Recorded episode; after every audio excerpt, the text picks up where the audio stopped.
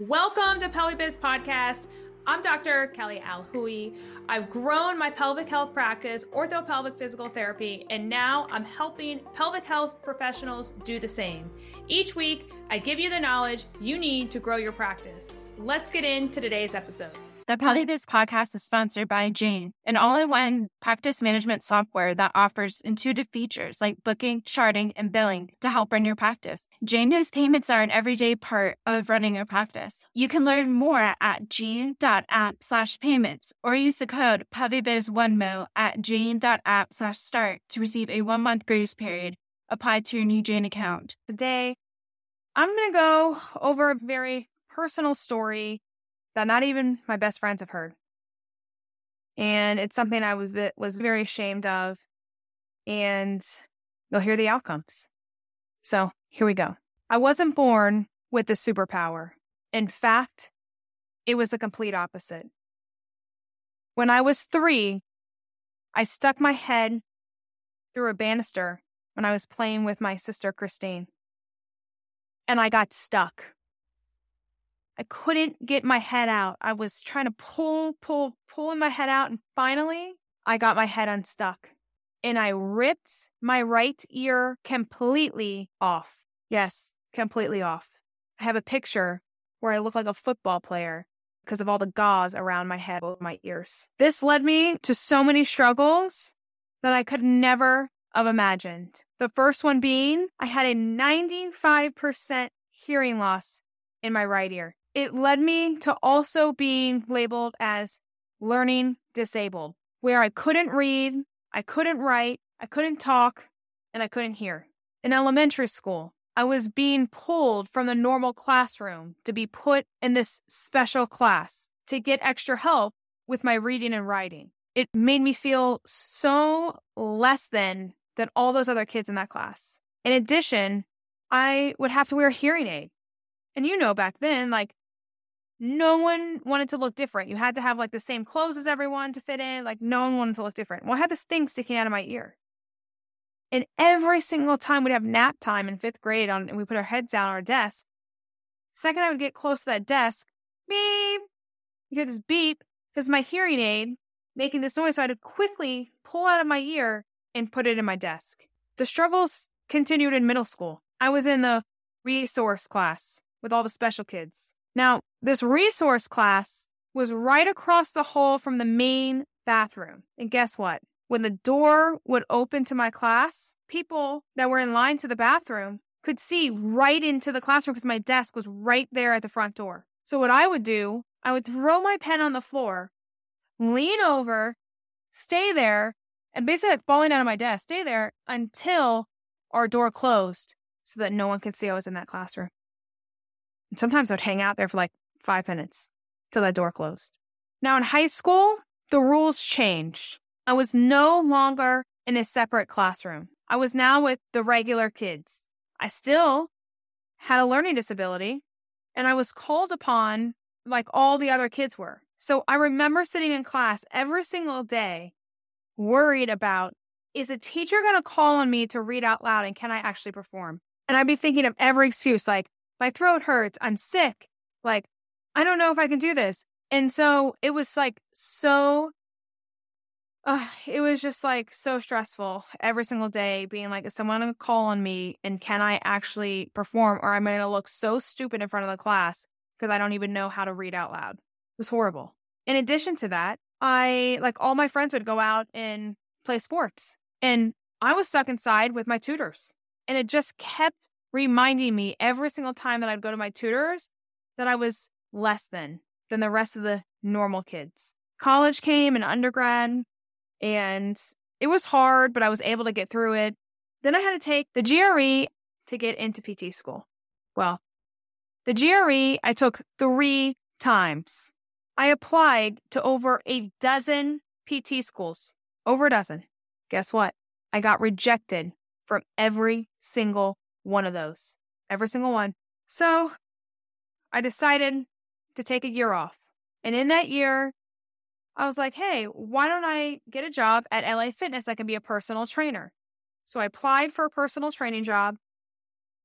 The first day at LA Fitness, I walk in and they're like, oh, yeah, this is a sales job to sell personal training packages. Well, I read the description wrong.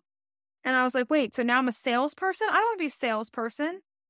And my boss was one of those bosses that you're like, get me away from you, you know, as fast as possible. So I worked there at LA Fitness for eight hours. And I said, I got to go. Please don't even put me on payroll. Peace out. That's when I decided to hire a GRE tutor and study my freaking tail off like it was my, you know, like it was my full time job. I reapplied to a dozen of those PT schools again, and I took the GRE two more times. And by doing that, only one school accepted me, but I got accepted. Some of you know I'm from Atlanta, Georgia, where the sun shines, hot Atlanta, what they call it. Like, it's amazing. But the one school that accepted me was in Nazareth College in Rochester, New York the third snowiest city in the US, just FYI. They have the lake effect snow. They have underground tunnels that actually lead from building to building so that we didn't have to walk outside. That's how snowy this place is. And in fact, I remember calling my mom, being like, I can't do it. It's too snowy. I can't do this. There's so much stress. I just can't do it. I don't know if I'm going to make it. And that's where I met my husband. His name's Nodder. Yes, Nodder took me about a year to pronounce his name correctly. Him and I would go to the computer lab at five o'clock in the morning and we would study together. He helped me get through PT school because he come with me and, and just sit there and like figure out like how I learned best and would, you know, help kind of coach me on how I was going to pass this test. And the last day of PT school came. I remember this. The financial aid lady came in. We're all sitting in this classroom. She gives us all these envelopes and everyone opens them up. We all look, and I'm like, holy crap. I have $200,000 in student loan debt. $200,000. And I look over at my husband's thing, and his says over $100,000. Together, we were going to graduate the next day with over $300,000 in student loan debt. That's how we started our life together. The next day came, we graduated, we did it. You think it would feel amazing. Well, there was this cloud overhead. It was called the boards. The boards we had to take two weeks after we graduated. We took the boards and I didn't pass. I failed. So now I worked so hard to get through all the schooling to make this moment come true, and I failed. I didn't know what I was going to do. I was bawling my eyes out at my parents' house at this point, bawling. So I said, All right, I got to pull it together. I've got to get a tutor, got to get a tutor to study for the boards. So I studied like it was my freaking job from 6 a.m. in the morning to like 9 o'clock at night for two months straight. I just didn't leave my house. I went crazy. I was just studying, studying, studying. I said, I'm going to pass this. I'm going to do this. Took the boards again and I passed. So now I'm living the dream. Yeah, right. That's a bunch of BS. Okay. So now we move back to, we moved to Atlanta, Georgia. Okay. And there I had four jobs all at the same time. I worked at an outpatient orthopedic place. I worked on movie sets. I taught Pilates and I was a personal trainer. And after about four to five years of doing that, I got so burnt out. My husband and I decided to move to Portland, Oregon with one bag each. So we decided to sell everything, move to Portland, and there, I had two jobs at the same time. I worked for a skilled nursing facility, and I also worked for an outpatient orthopedic doing pelvic health.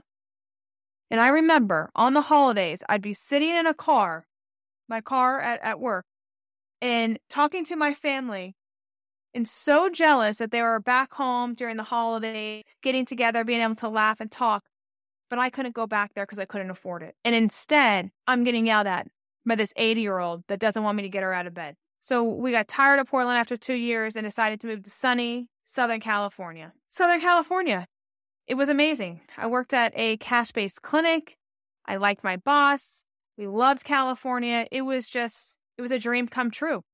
I had everything I wanted. But then we found out my husband's dad got sick and we had to move to Virginia, where my husband is originally from. Virginia, my least favorite place. Finally found a job in California that I loved and I had to move to Virginia to help support my husband and his family. I went back to working at an insurance based clinic that was owned by physicians where notes were more important than patient care. Also, at this time, my health was failing because this was a very hard move for me. In addition to that, my dad was diagnosed with cancer, metastatic cancer, and I asked my job, can I take off to go see my dad? They told me no. Yeah, they told me no. So that night, I went home and I started researching. I said, there's got to be a different way. After eight or nine years of doing this crap, I've worked all over the US. Like, it doesn't change no matter where I freaking move. So there's got to be something that's got to be different out there.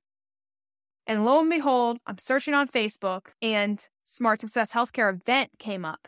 They were dressed to like the nines, and that's what me attracted me to them. And I was like, Greg, Greg Todd, who is this guy? Oh, let me start taking his programs. So I started investing in his program. That was January 2020. By March 2020, I completely quit my job and I started ortho pelvic physical therapy. I had no entrepreneurship experience. I had no business plan, no revenue stream, no patience, no money, had $800 in my bank account. And I was $200,000 in student loan debt. But you know what I did have? I had a guide that was uh, guiding me and I knew I could outwork anyone. So I decided to jump fully into my business, I was willing to live in a tent at that point. I didn't care. I needed my health back. I needed to go visit my family and I needed to just take control of my life at that point. I started from scratch. I started going to people's homes. I started standing on trailheads. If those of you don't know what a trailhead is, it's like where people would go running. And I would stand there where they would come to and from that trail and I would stand and yell at them and then say, Hey, you want to go to the parking lot? And I'm going to do a movement assessment on you running. That way you can improve your running or, or decrease your pain or whatever you may be feeling right now. And I started getting clients from that. I started teaching Pilates just to my community. And every single day I would stream it live so that Facebook and everyone on Facebook would see that this is what I'm doing. I wouldn't charge for it. I then would ask my current patients to refer me other patients, and they started doing that. They started becoming my marketers. So within one month, by April 2020, I was able to replace my income, see 30 patients, and make 8K. By August 2020, four months in, I saw 100 patients who was making $20,000 a month. And at this point, I was getting too busy to be mobile now that I decided to turn literally one of my rooms in my house into an office. And I'd have people walk through my one car garage, through my kitchen, up my stairs, my and go uh, to another bedroom where my office was. By September 2020, I got office space. It was in the basement. We had no windows, we had no running water, stains all over the carpet, but I made it work. Said, I'm going to make this work. We had cheap rent, but I had now had a space and I got my time back.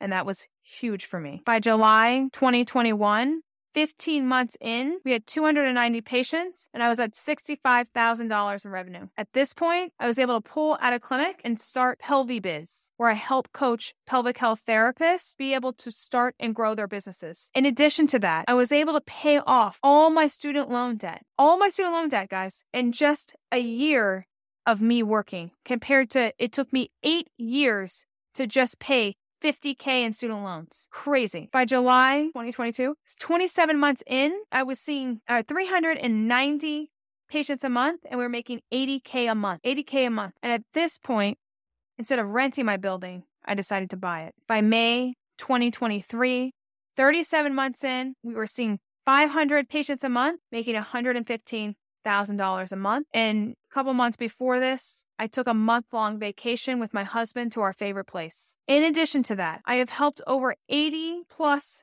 pelvic health therapists start and grow their practice through the PelviBiz movement so that they can live the life of their dreams. And by doing that, I get to live the life of mine. Coaching these women has been so inspiring to me. It's been such a thing that fills my cup, fills my soul.